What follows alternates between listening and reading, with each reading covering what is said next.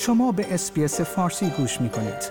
با رفتن به sbs.com.au به اخبار و گزارش های بیشتری دست خواهید یافت.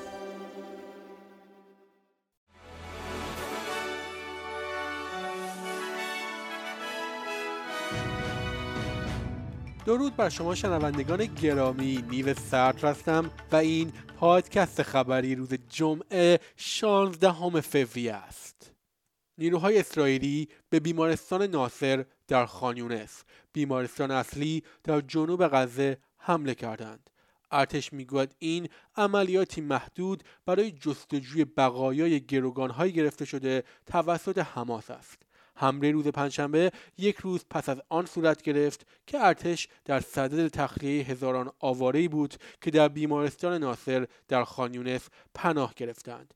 یک پزشک فلسطینی تصاویری را از داخل بیمارستان ناصر در جنوب غزه در زمان ورود نظامیان اسرائیلی به ساختمان به اشتراک گذاشته است. تصاویری که توسط رویترز تایید شدند نشان می‌دهد که بیماران مجروح در میان دود و آوار مراقبت می شوند.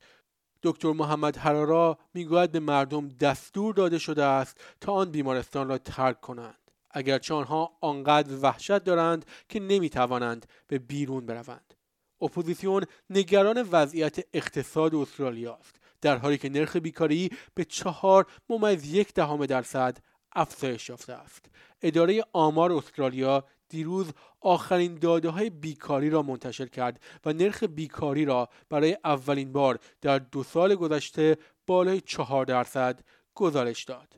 جولیان آسنج بنیانگذار ویکیلیکس ممکن است در کمتر از یک هفته به ایالات متحده استرداد شود وکلای او می‌گویند اگر استرالیا اقدامی نکند او ممکن است در یک زندان نامعلوم در ایالات متحده جان خود را از دست بدهد. همسر او می‌گوید امید ندارد که جلسه استیناف بعدی بتواند موفقیت آمید باشد. ارائه دهندگان مراقبت های بهداشتی خصوصی خواستار تغییر مقررات برای بهبود نتایج در بیماران دیابتی هستند. پرایوت هرف از دولت استرالیا خواسته است تا به عنوان بخشی از یک تحقیق مداوم در مورد دیابت در استرالیا مقررات صنعت را تغییر دهد تا به پرستاران اجازه دهد برنامه های مدیریت بیماری های مزمن را ارائه دهند.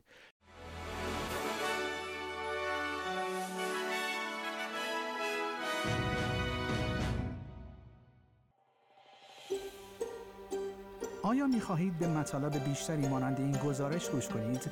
به ما از طریق Apple Podcast، Google Podcast، Spotify یا هر جای دیگری که پادکست های خود را از آن می گیرید گوش کنید.